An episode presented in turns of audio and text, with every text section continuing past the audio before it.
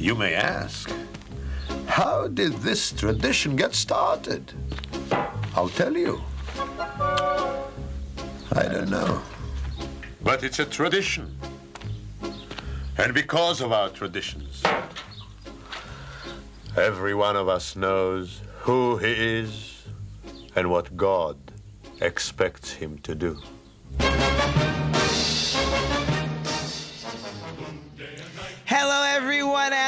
Welcome to Let's Talk Torah. I am Rabbi Tzvi Jacobson with NRM Streamcast, and we'll spend the next hour talking Torah, learning stuff, and having fun while we learn. If you'd like to contact the show, you can call us at 844 999 9249. That's 844 999 9249.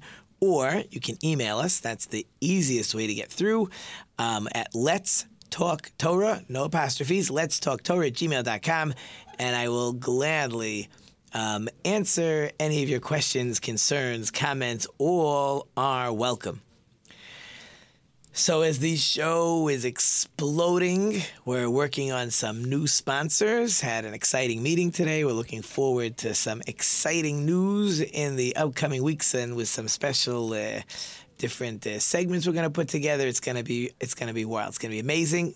New year, new stuff happening. We are all excited.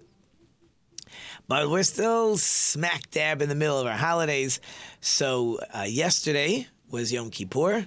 It's hard to imagine you didn't know yesterday was Yom Kippur. Um, so let's uh, we'll touch a little bit about uh, just uh, what's left over from the holiday. We got the Sukkot holiday coming up. Um, we got this week's Torah portion with the tail end. It's called a song with the tail end of the Torah. You see the Torah scroll now. Most of the scrolls on one side, very little on the on the left hand side. We'll talk about that. But let's uh, let's see what we got left over from Yom Kippur. So. Um, again, depending where you pray, um, where I pray, it's a whole day affair. The fast started somewhere around quarter to seven. We begin with the Kol Nidre services around 640, 645.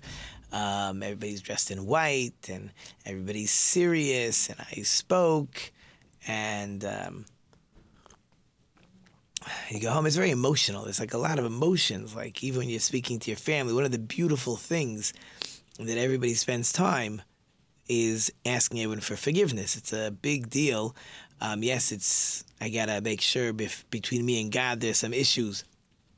I gotta ask God for forgiveness, but uh, even more important in the holiday is what if I did something wrong to my friend? If I did something wrong to my friend, that must be corrected and everybody's asking you forgive me. Of course they forgive you and do you forgive me and the kids and parents and and relatives and in-laws.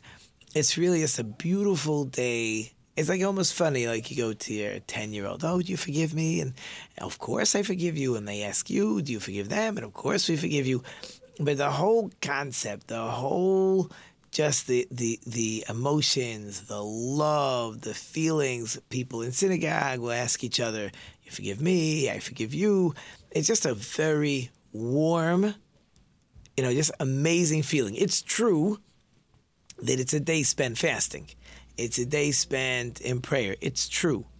But if you if you miss out on the on the emotions of the day, on the inspirations of the day, of the of the fact that everybody needs to care about each other, right? If I'm asking you to forgive me, that means I care about you.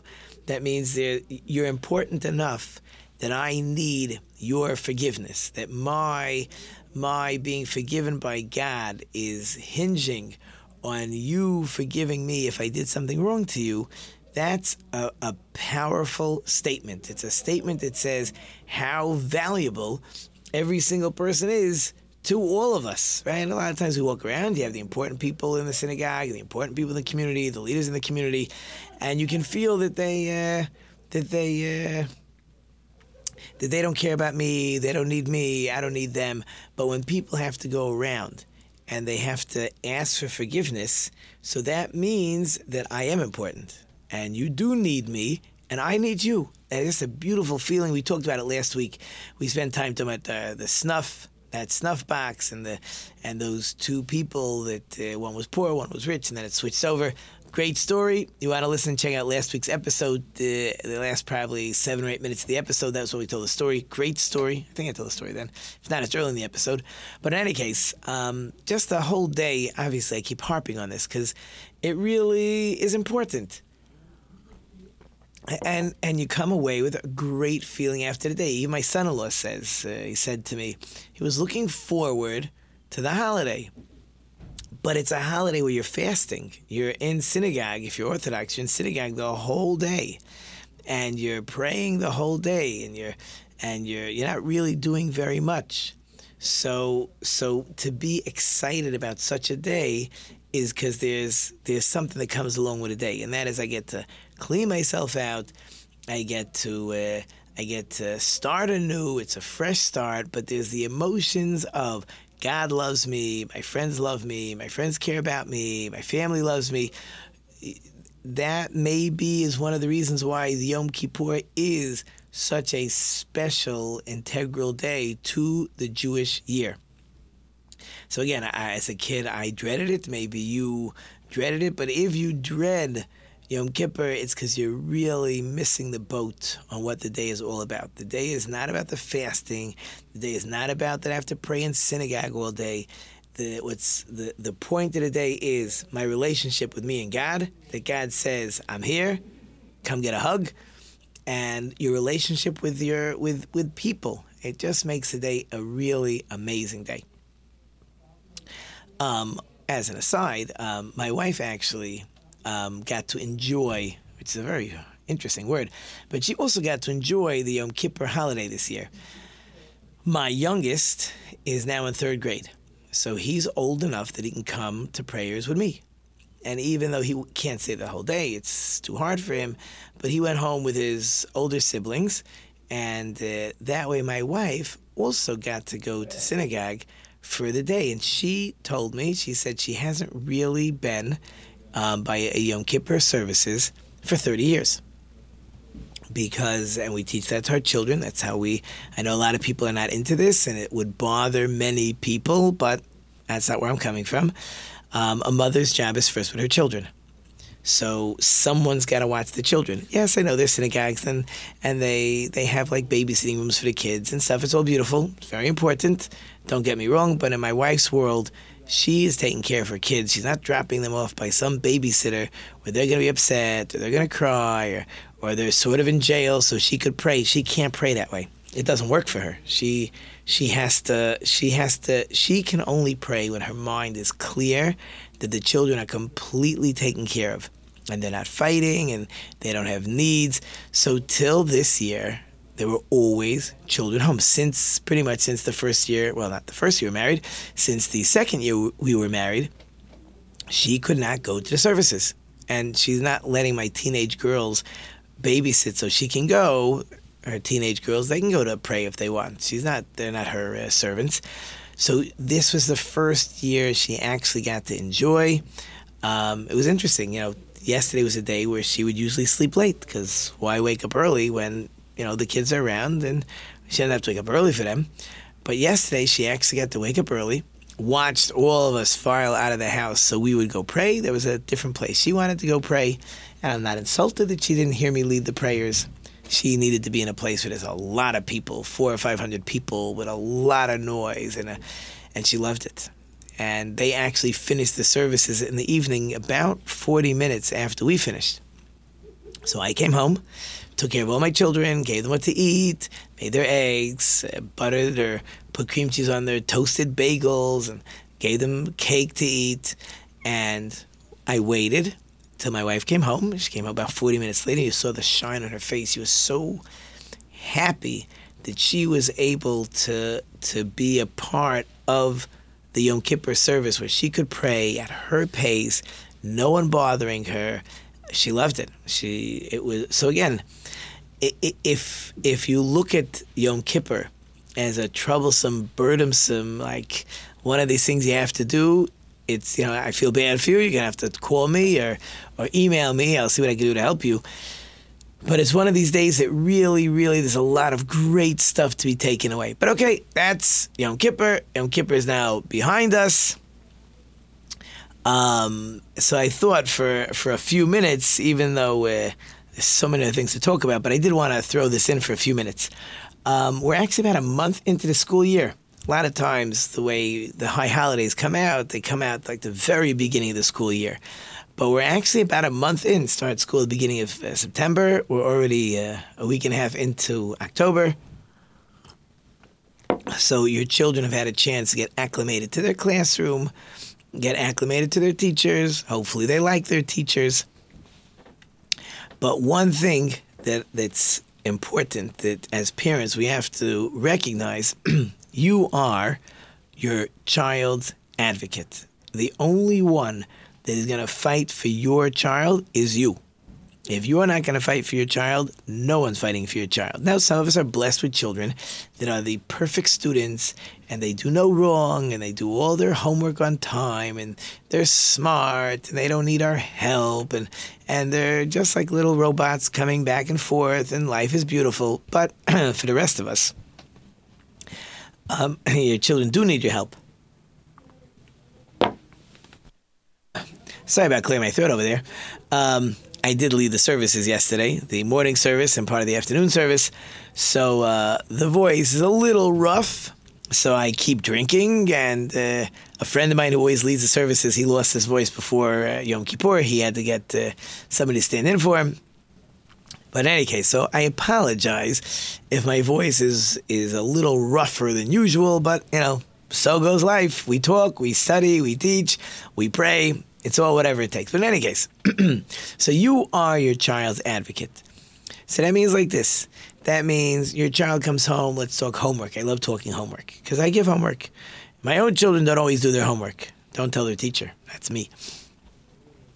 So your child needs help. So there's a few normal reactions.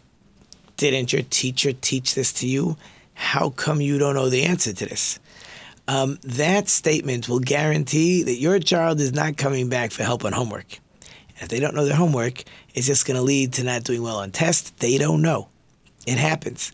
They don't always get it the first time, they don't always get it the second time, and sometimes they're not good students. Not all our children are good students. You're their parents. It is your job, it is your responsibility to help your child. You don't have enough time you want to go out and party, you know, and, or whatever, go out to eat, go out to study, go out to, with friends. It's all very nice and beautiful, but you had these children. So these children are your responsibility. And if they don't know the work and they need your help, you got to help them. Um, I do this with my children all the time. Now, I forewarn my children. There are times we all have different jobs, and sometimes our jobs do not allow us to always be available. So I tell my children, I said, I will make time for you, but you, you got to give me more than a day's notice. You can't come in to and and tell me you have a test tomorrow and I must study for three hours with you and I don't have those three hours. If you would have told me four days earlier, and everybody knows a few days in advance, I will make time for you. And that's what I do. I make time for my children which, by the way, means if I'm going to be studying my children and making time for them and doing the same math that I've done for 100 years, even though now they changed the math, so I'm not so good at it. And then I need help, and I tell them, I said, this stuff, guys, I don't know this math. We got to get someone to help us.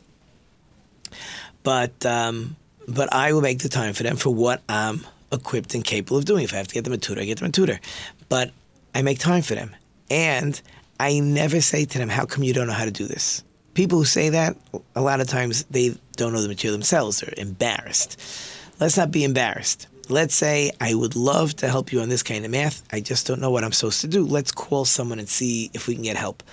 But your children want to know that you care. They don't want to hear you yelling at them. They don't want to hear complaints. Then they don't want to do homework. This way, my children know. We're going to study over this first. We're going to go over these, these Hebrew words. They don't know the word. I feed it to them. I tell them the answer.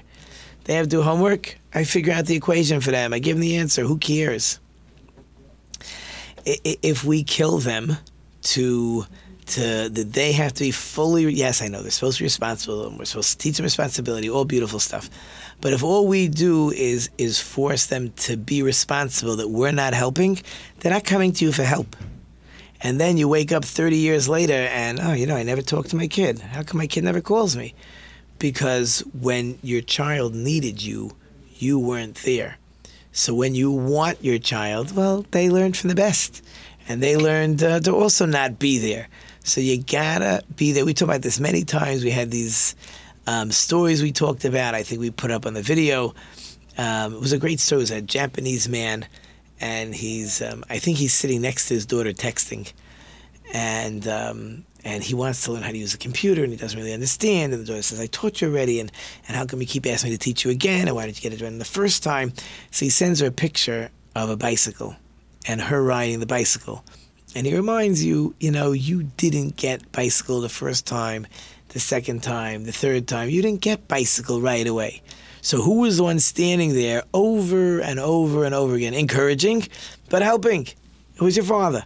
So now I'm asking for a favor. So help me. Anyways, it was a good lesson.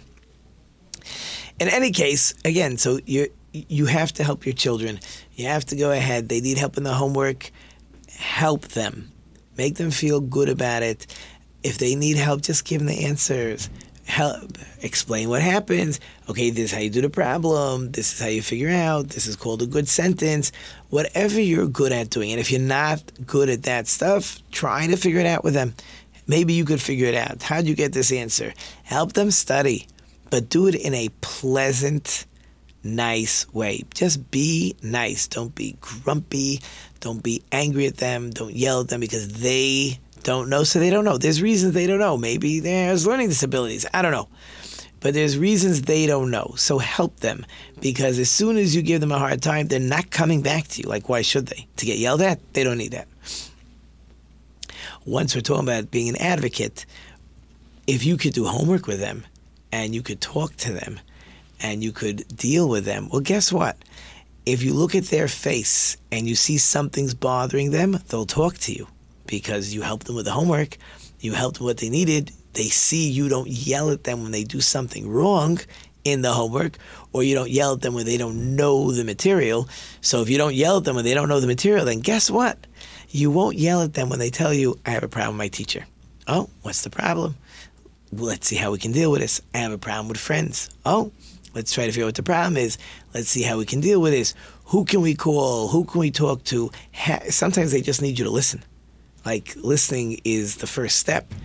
But after you listen, you can ask them, How can I help you? There's all kinds of ways we teach social skills.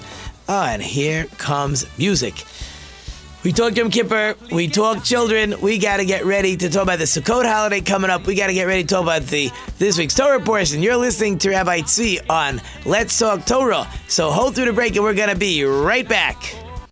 Hey, how are you? I'm Gerald Valley, and I want to invite you to listen, watch, share my new show, The Drop In. It is going to cover skate, music, culture, actually all sports. I have some great guests lined up, and it's to inspire and motivate people to make the most of this life we have. Check out the inspiration, the stoke, and the life of the drop in with Gerald Valley.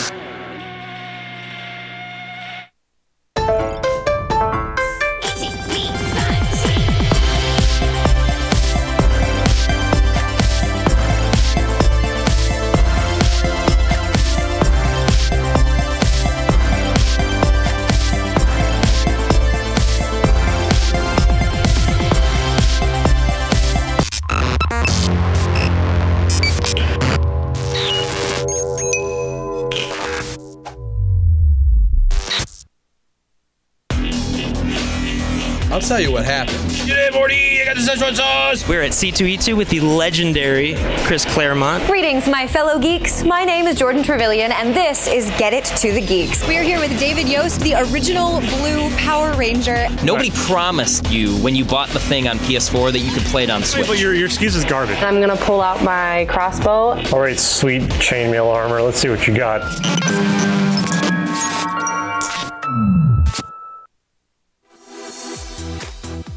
Welcome back to Pop That Culture. That's the horror movie. Bury the phone in the pet cemetery. It's got a cord.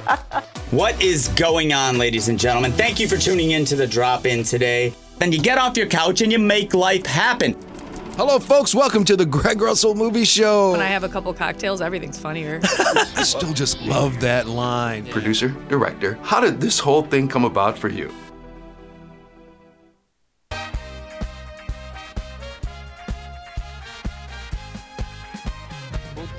And we're back. So we wrapped up Yom Kippur. We talked to children, which is something I always like to talk about. And now let's start talking about the upcoming Sukkot holiday, which starts um, next Sunday night. So it's really right around the corner. Today is Thursday afternoon. We got to get ready. So interesting, of all the holidays, there's actually two parts to the Sukkot holiday. There's the hut, which we'll talk about, and then there's the four species, the palm branch and the citron or the etrog that we shake. So let's take some time. Let's talk about it. Let's keep it simple. So first things first, what is this holiday? What's going on? Where's it coming from? Obviously coming from the Torah. But but what's going on? So let's let's let's take it piece by piece. It was interesting outside. We were talking before the show it's not my show prep, but I was talking with it with, with, with Buzz was out there and Jess was out there and Gil was out there. So we're talking about that the holiday happens to be um, it, all the Jewish holidays do revolve, not including the high holidays, that's separate, but they do revolve around the the the, the agricultural society. So Passover is when I'm doing the harvesting and and the the Sukkot holiday is when I'm gathering everything in. Everything's been left out in the fields. It's dried out over the summer. Uh, the rainy season is about to begin. Interesting, my daughter told me it rained in Israel last week, which is very, very rare that it should actually rain before the Sukkot season. Generally speaking, the rain season starts about two weeks after Sukkot, generally. Not always, but that's the general of what's always been happening. It's Sukkot is pretty late this year, but uh, it doesn't rain in Israel during the summer. You need to leave things in the field, at least in the olden days. You left stuff in the field to dry, to and do all your winnowing and threshing and the whole farming process. So the Sukkot holiday is when all the food is ready to be gathered into the silo. So your your work over the last six to nine months has now come to fruition. That's a pretty cute uh, play on words. Um, so I have all my produce. I'm going to store it up. This is my, my food now for the winter, my seeds for the next planting season. Uh, this is where I'm going to make my money now. I can sell things in the market. Now is when I, I've got what to show for all my hard work. So the Sukkot holiday becomes the holiday where we say thank you to God for helping us with a successful year of, I mean, oh, go back on last year, right? So it was a successful planting, harvesting, bringing everything in season. So the holiday therefore becomes a a a a harvest thank you, right? The goal is that everybody has to say thank you, God, for making sure I was successful this year. We're not so used to that because we work year round. We we get you know monthly, bi-monthly pay or weekly paychecks. So we're forever getting paid. They didn't forever get paid. It was almost like, you know, your doctors or lawyers, that the main payment comes at the end of the year. So they also were that way, that this was the season where now we're getting paid. So what do we have to do? So we're going to leave our house and we're going to go into what we call a temporary hut. Now, they're not so temporary nowadays. Now they're built uh, pretty sturdy and, and they're pieces and they're fiberglass or they're wood or they're, or in my case, I happen to have a, a porch. My backyard, I built a porch and I have half walls and then I, I stick boards into like the windows and I latch them in and then I get my, what's called schach. I get the, my bamboo mats that I roll over the top. Even by myself, I can put together the whole thing in under an hour and a half and I'm pretty careful. Things are neat, and I put it away. And but uh, some people are have fancy ones, or bigger, bigger ones, or heavier ones. Takes a little bit longer. They need some kids to help them. Whatever. So that's this hut. It's considered temporary. It's obviously not a real roof because if it rains, it's coming in.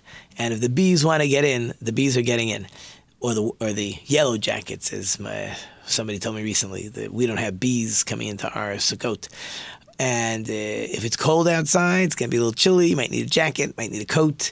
If it's hot outside, it's going to be hot. They don't have air conditioning. It's not obviously built for those things. It's temporary. So, first of all, where does it come from? Obviously, the Torah says to do it, so we're doing it because the Torah says. But, but why? Why this season? What's going on? So, first things first, it goes back to when we left Egypt. When we left Egypt, so God is is traveling. He's having us travel with Him through the desert. So when you travel through the desert, first things first, um, you are not building houses in the desert, right? Anything you're going to build, tents, whatever it's going to be, is going to be extremely temporary, because the way the system worked in the desert, officially we're on our way to the land of Israel. If we're on our way to the land of Israel, you're not building yourself a mansion because by the time you finish building, you might be traveling again. So, like, what would be the point of building that mansion?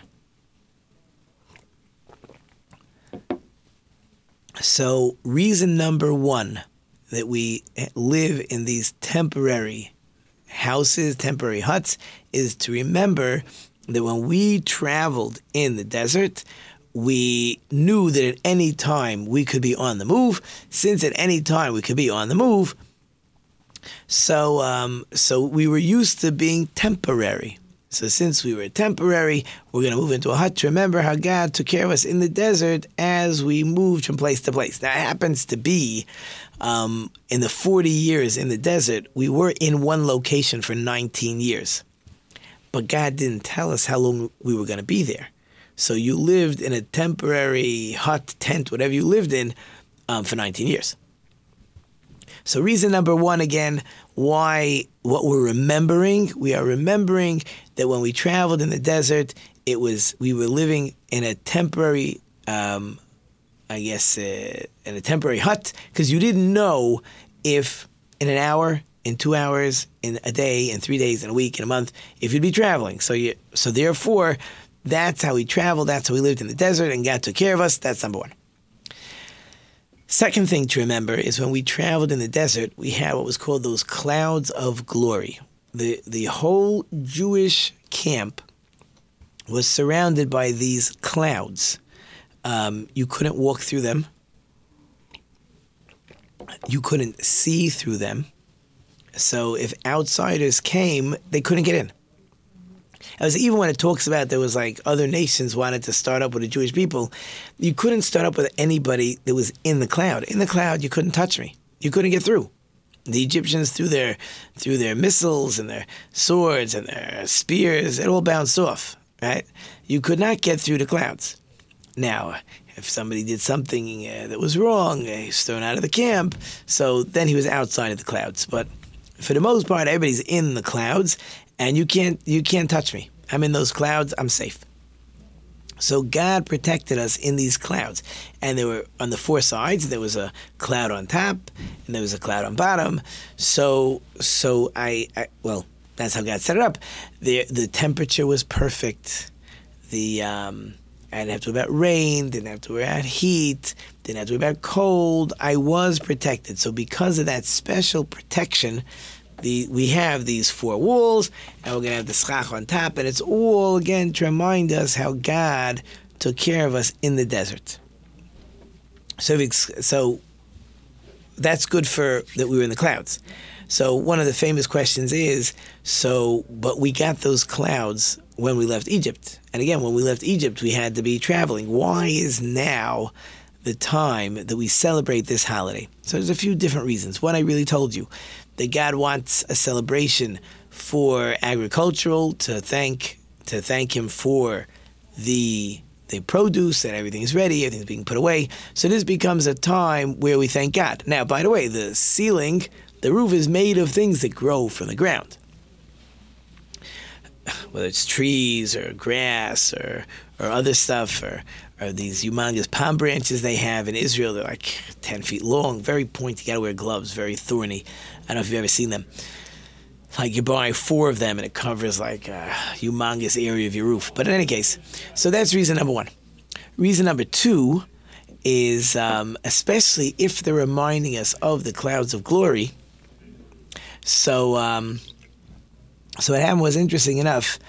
Um, we got the clouds of glory when we left Egypt, and we travel through the Red Sea, and we travel in the desert, and we get to Mount Sinai, and then we did the sin of the golden calf. When we do the sin of the golden calf, we no longer deserve those clouds. So Moses has to go back up. Now we did the sin of the golden calf. Um, believe it or not, 120 days before the Sukkot holiday.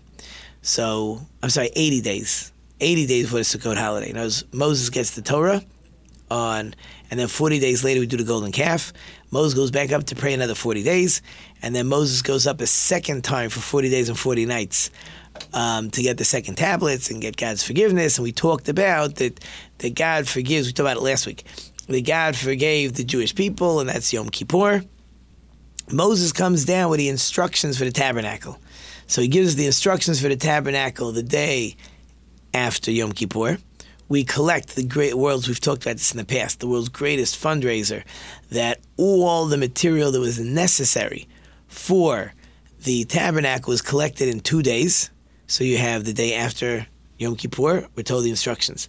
Two more days, we do the collecting, and then one on that last day when they did all the the calculation, we got enough stuff, so they said, okay, stop the collecting, and on the following day, which is the fifteenth day of Tishrei, Yom Kippur is the tenth day. This is the fifteenth day of of uh, of Tishrei. We are now ready to begin building. Since we're ready to begin the building, so with a lot of things, that's how God works. You start. God knows the direction you're going. He knows what you're looking to accomplish. As long as you've started on a real project, you get credit as if you're done with the project. So the Jewish people were ready to begin building the Mishkan. Here comes my music. We're ready to begin building the Mishkan. Now they're ready to begin building the tabernacle. God says, I look like you build it. You now deserve the clouds of glory. And therefore, that is this season. That's why we have Sukkot during this season. So we're trying to get through as much as we could. You listen to Rabbi Tzvi on Let's Talk Torah, and we're going to be right back. Do you want to see things like this? You just say you died? well, I mean, technically. Or maybe even something like this. We'll do nothing but destroy your corpses and burn them all for my dogs. Your dogs are gone. And sometimes, a little of this. We need to have a talk.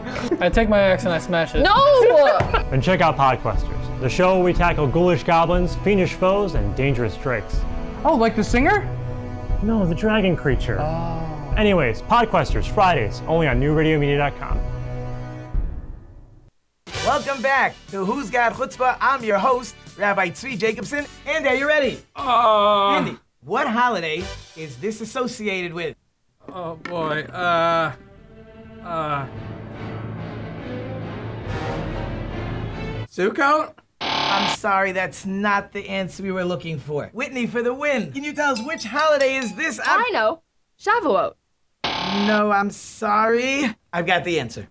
Ta-da! What? My show, Let's Talk Torah, where we talk Torah, holidays, faith, and all the things that help us live our life. That's Let's Talk Torah, Thursdays at 3 p.m. That's pretty good.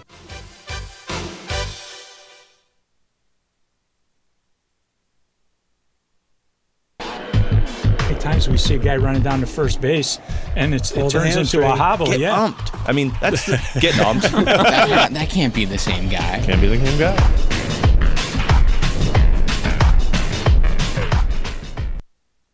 Why are we here? What makes a person truly good? For those answers, you're going to have to take a philosophy class. But if you're more interested in who would win in a fight between R2D2 and a Dalek, watch Get It to the Geeks.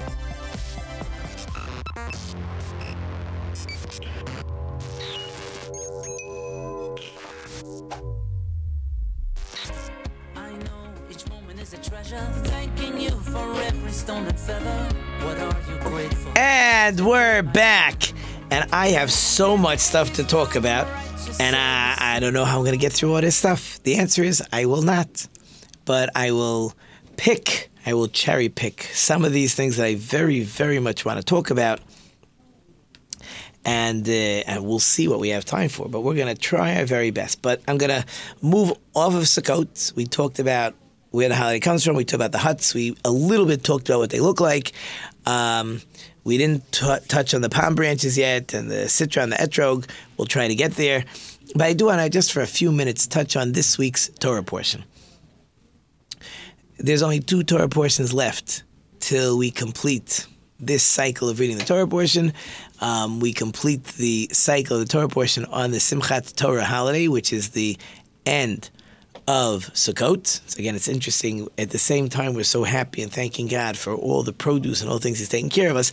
That's the time where we also thank God for completing the Torah. So, and it's not the time when we got the Torah. It's not even the time when Moses dies and the Torah was officially finished being written. But the way the cycle that the rabbi set up, it ends on Simchat Torah, and everybody dances and flags and whatever you know about it. We'll see if we have time. It's on my list. Uh, I'm trying. I don't know if I'm going to get there. Uh, but then with the second to last Torah portion, it's called Hazinu. Hazinu is called a song. If you've ever seen them lift up a Torah scroll, so you basically the Torah scroll is Hebrew letters, and it's columns and columns and columns, and there's there's some paragraph breaks, and there's bigger breaks, and there's smaller breaks. Um, that's the general way a Torah scroll is written. However, the um, this Torah portion called Hazinu um, is actually written completely different. It's called it's written as a song, but it's actually written as two narrow columns with a white space in between. So instead of your your longer um, column of anywhere between 25 and 30 letters, you actually have two small columns right on top of each other with a white space in between. So it's written very different than when I read from the Torah this morning. I need my pointer because otherwise your eyes, at least my eyes sometimes, have a hard time following across the line and getting down to the next line. So I happen to use a pointer. It helps me out. So it's called a song. It's really very fascinating what the song is all about. The song basically says how God chose the Jewish people and he gave them the, Torah and the importance of the Torah. And the Jewish people are supposed to study the Torah and they're supposed to follow the laws. And then the Jewish people will decide, because life is good, which is always what happens. When life gets too good, we don't need the Torah anymore. We don't need God because life is good. I need God when life is not so good. When life is good, what do I need God for? So then God will get angry at us because we're showing we don't need Him, we don't need His Torah, and then the nations of the world, one after another, will get their turn to uh, to uh, make war with the Jewish people, make the Jewish people suffer. The different tragedies that have happened over history, and then then God has a fascinating line in the song. He says that the reason why the nations of the world will not be successful is because they blame it on themselves. Instead of saying, "Oh, look what the Jewish people they're not listening to God, so God's letting us um, have our way with them," um, those nations say, eh, "I can do whatever I want. I'm in control." So God can't allow the nations of the world to say they're in control when God is just using those nations to punish the Jewish people. So therefore, God will turn around and punish them, and we get a chance again. And this, unfortunately, has been. I mean, again, the song was written 3,300 years ago, and uh, this has been a. It's amazing, right? It's been a cycle of the Jewish people over and over and over and over again. As you would think, we would learn our lesson, and you might think the nations of the world might learn their lesson. But what you can learn even more is that it's been a prophecy. There's any other, there's no nation out there that gets persecuted and conquered and then comes back, and then gets persecuted and conquered and thrown into exile and comes back, and then gets persecuted and exiled and comes back. That doesn't happen. You you can look through your history books. Even the powerful nations don't really exist anymore. They come and go and then they completely disappear. While we come and go, and that's the prophecy of this song. Is the point we're calling it a song, but the point of the song is a prophecy, and the prophecy is to remind us we're still here. The Jewish people are still here. The Torah is still here. It hasn't disappeared. Hasn't gone anywhere. It's not a religion that's spread out all over the world. We're just the Jewish people. We're exiled. We've been exiled before. We come home. We get exiled again. I mean, I'm not saying this is a blessing. That's like, you know, it's not good. But the fact that we continue to exist And that's what this Torah portion is talking about. That in itself becomes a, a, a fascinating lesson in and of itself. So there's all kinds of very uh, famous verses as an interesting one because we're talking about the Sukkot holiday, we're talking about rain, and that is that the the um, the Torah refers to Torah as rain.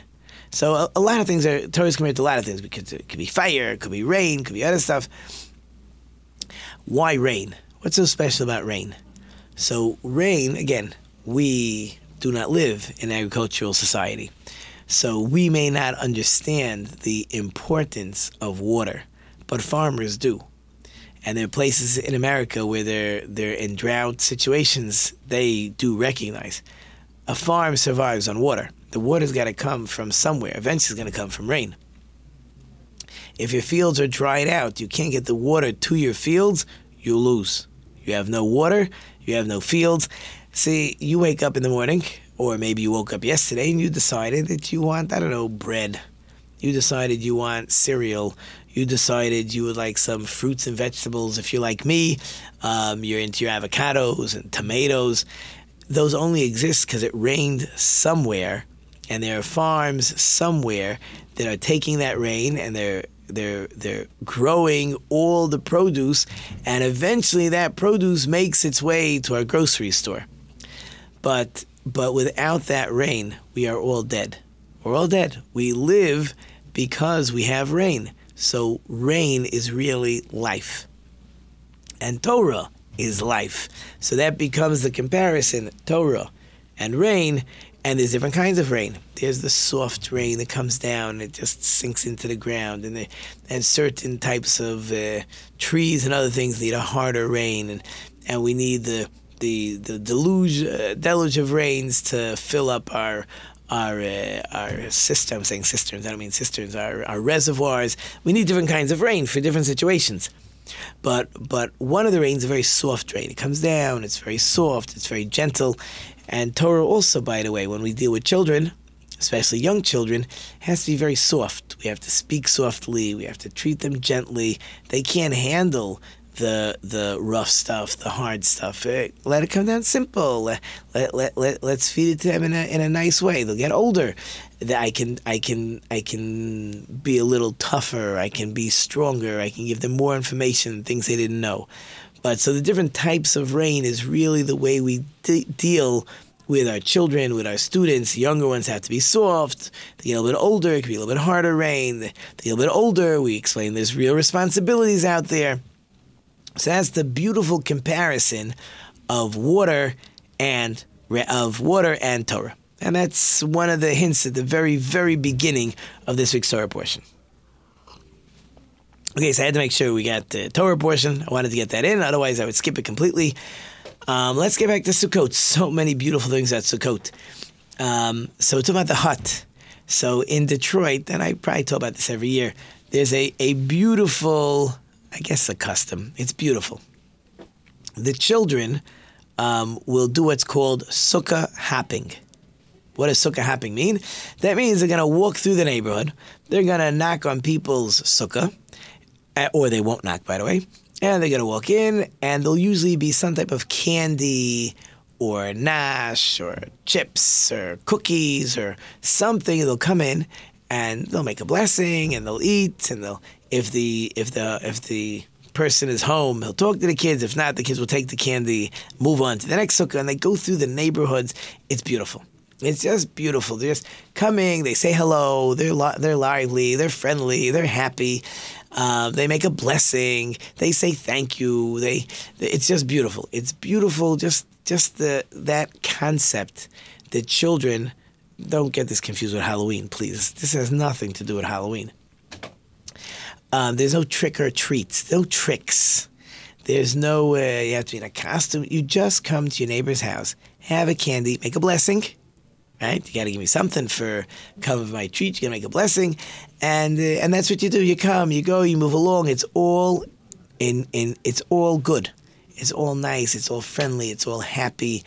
Um, some people, the kids know this one has this kind of candy. This one has that kind of candy. There's more people going through his sukkah. There's less people.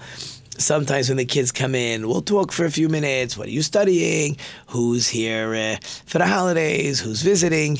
Um, I okay, this is not a sukkah hopping, but my class will come to my sukkah. Um, I made a rain day. I want it to be Tuesday. I'm afraid it's going to rain on Tuesday here in Detroit, so I, I switched it to I switched to Monday. My class will come and I'll teach them songs and I'll and I'll uh, and I'll tell them stories and I'll have not so the candy, but there'll be chips and there'll be cookies and there'll be wafers and and a lot of my grandchildren will also be here, so they will be like the locusts. They will just uh, devour um, whatever gets on the table. But everybody's happy, everybody's good. We'll have soda on the table here in Detroit. You got to call pop. So that will be all over the place. So it's just a fun, like like we talked about children earlier. That we, we we want to do things on the holidays that the children are excited for the holiday. There's good feeling, there's good stuff, there's good fun. They look forward to the holiday. Children look forward. If if your children can look forward to the holiday, you win. They enjoy the holiday. They'll want to teach their children about the holiday. They're happy that there's a holiday. That's what it's all about. If your kids look at the holiday as a trouble, as a bother, so what makes you think they're going to continue uh, to teach their children about a holiday that they didn't like? Like, exactly what makes you think that's going to happen? Why is it going to happen? How is it going to happen? It's not going to happen. So we need to do things. There's so many fun, exciting things when it, we get to the holiday. Do things to make them enjoy the holiday. And we have this sukkah hopping, or the classes will go to their teachers, and they'll they'll uh, and, they'll have a party. There's something else we do called a simchas or simchat beis hashoeva, which is another word for party it's really to remember that in the temple there was a water sacrifice. Interesting. They would actually take a pitcher of water and pour it into a hole on top of the altar, and the people would dance and dance and sing for hours every night. There'd be torches, and the city of Jerusalem would be lit up, and it was a big deal. It was a big festive holiday. So we really um, do the same thing every evening. Uh, people will make in a private sukkah or a synagogue will make in a, in, in a public place and there'll be music and there'll be dancing and they'll, people will talk and people will enjoy and there'll be food and camaraderie. All things to say please enjoy the holiday. You gotta you gotta enjoy the holiday. That's what it's about it's it's not about uh, just being busy and having to cook and and having to, to have people around. You, you can't go back to work. You can't do stuff. It's about enjoying the holiday. It's about enjoying family. It's about enjoying your children. If you can teach your children to enjoy the holiday, if you you're not doing the holiday because my parents did it and their parents did it.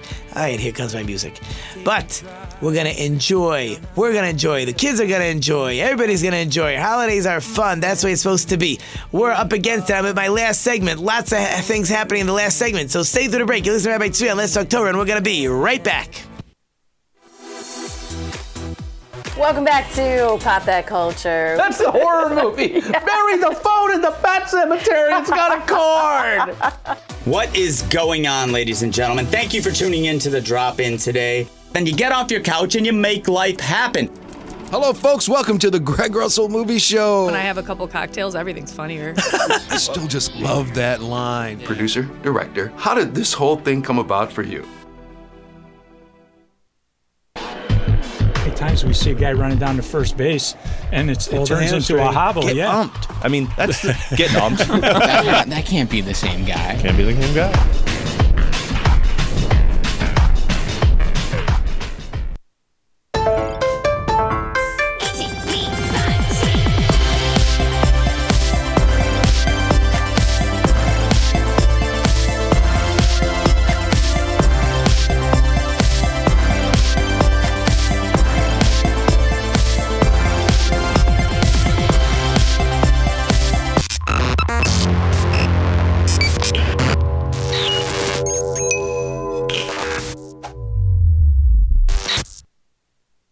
How are you? I'm Gerald Valley, and I want to invite you to listen, watch, share my new show, The Drop In. It is going to cover skate, music, culture, actually all sports. I have some great guests lined up, and it's to inspire and motivate people to make the most of this life we have.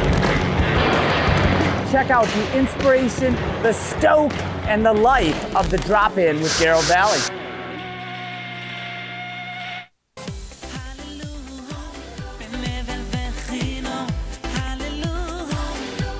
And we're back.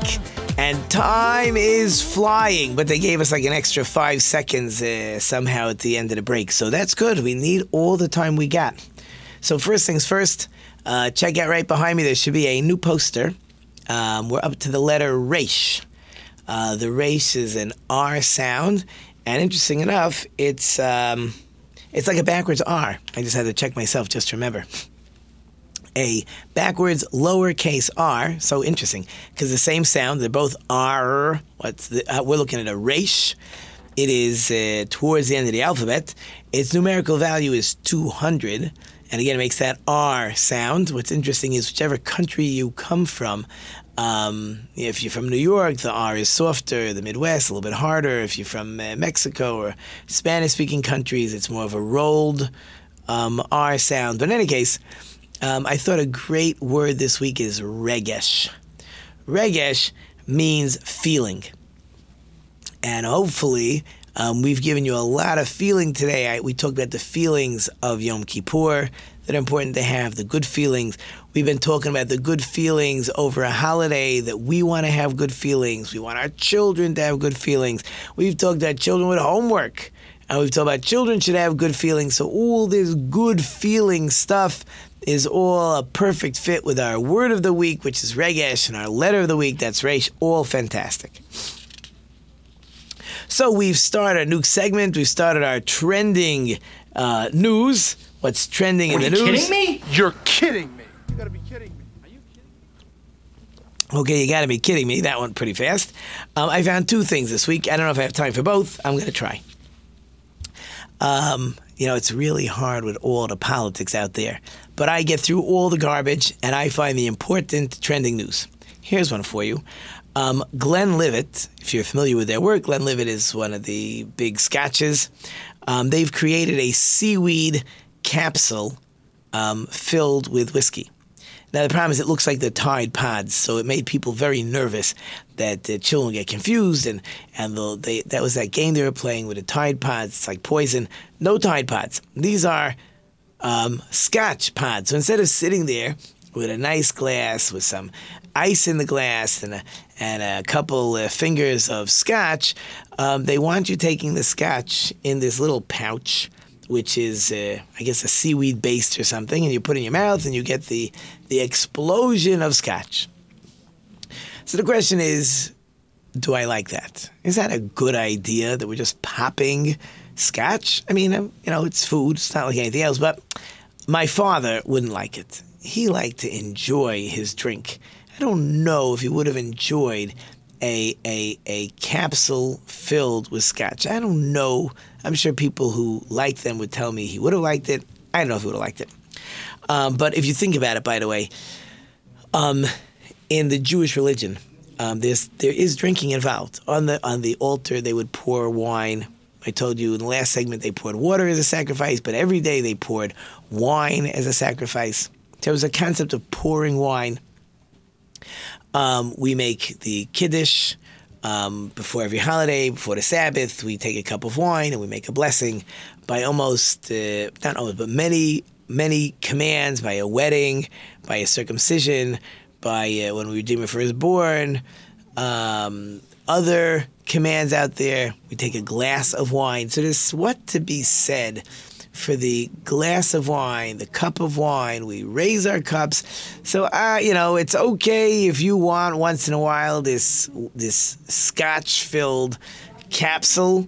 But let's not lose sight of the fact that the Torah clearly likes the idea of of a, a cup of wine and a glass of wine and, and schnapps whatever. You know, people have a little a little cup by what's called a kiddush. So all these things are important and uh, good to think about. That was one of my trending newses. Um, one more trending news. We'll just do this one quickly. Um, there was actually a man who accidentally got shot. He wanted to surprise his father-in-law. So it seems it's down in Florida. The man's from Norway or something, and he, he went to surprise his father-in-law and jumps out from behind a bush and says, surprise, and his father-in-law did not know who he was, and he shot him. So uh, as a good lesson, um, happens to be in the Torah, interesting, by the way, um, the, the Torah says if, if a robber is tunneling into a house, so you're allowed to kill the robber because you have to be afraid he's going to kill you. The Torah says the exception is a father and a son, because a father would never kill a son. Clearly, we see here that a son-in-law, by the way, has more what to be worried about.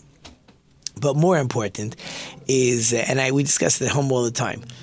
Don't surprise someone when you're going to visit. Not because they're going to shoot you. That's, that's a not normal story. Um, the reason why you don't want to surprise somebody is because why can't they enjoy? Why can't they enjoy the fact that you're uh, coming to visit?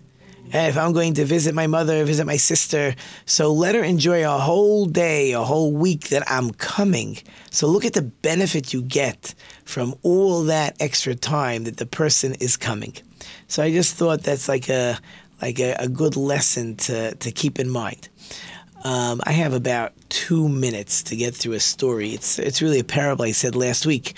I told you last week we were teaching children about their talents. So here's a quick story for you. It's really a parable, but a great lesson. So as a king, that he went to four of the most talented people, and he said, "I have this big throne room, and each of you has to take care of one wall." and um, you're going to do whatever you want. I'm going to give you all the money you need, and whoever makes the most beautiful piece of art on that wall will receive gold. So the painter's going in and he's painting, and the, the sculptor is sculpturing things and metals, and the tapestry guy is tapestrying, and there's another guy. He's just you know sitting up and he's drinking his coffee and having a Danish and stuff, and he's uh, you know not working too hard. The other three, after three weeks of 24 hours, they clean all their stuff out. And the guy, the fourth guy, he brings in his stuff the night of. And the next morning, the king comes in, and all his uh, retinue is there with him. And they look at the painter's wall, and it's, it's amazing. Paint, beautiful. Mural, it's fantastic. Beautiful. Colors. And the king says, Well done. And they look at the at the sculptor's wall with the metals and the shapes and the and the gold and the copper and the silver. And again, the king says, "Very good. I'm very impressed." And they look at the tapestry and the multicolors. And the king again says, "Beautiful, beautiful. You're, you're amazing." The fourth guy pulls away his curtain, and there's a huge mirror. And you look in the mirror and you see all three walls blend together. It's uh, the concept was beautiful. So the king says, "Very nice." and uh, it's time for the awards. So to the first three, he gives them gold. He says, "You guys worked very hard." The fourth one, he gives them mirror. He says, "You want to see what they? What, you want to see their gold? Here's mirror." So the guy said, "But come on, King, mine was so creative." The king says, "It was creative. The problem was you weren't using your talent. You were using their talent. You cannot get credit for just using their talent." God wants you to use your talent. And here comes the music. So, as always, so many people to thank. So, uh, thank you again, our wonderful sponsors and listeners. You know, I couldn't do it without you. Thank you, my wonderful production team today. We got Kelsey, Steven, Alana, Angel back there. Until next week, I'm Rabbi Tzvi Jacobson. You've been listening to Let's Talk Torah on NRM Streamcast. And until next week, don't forget to think about it.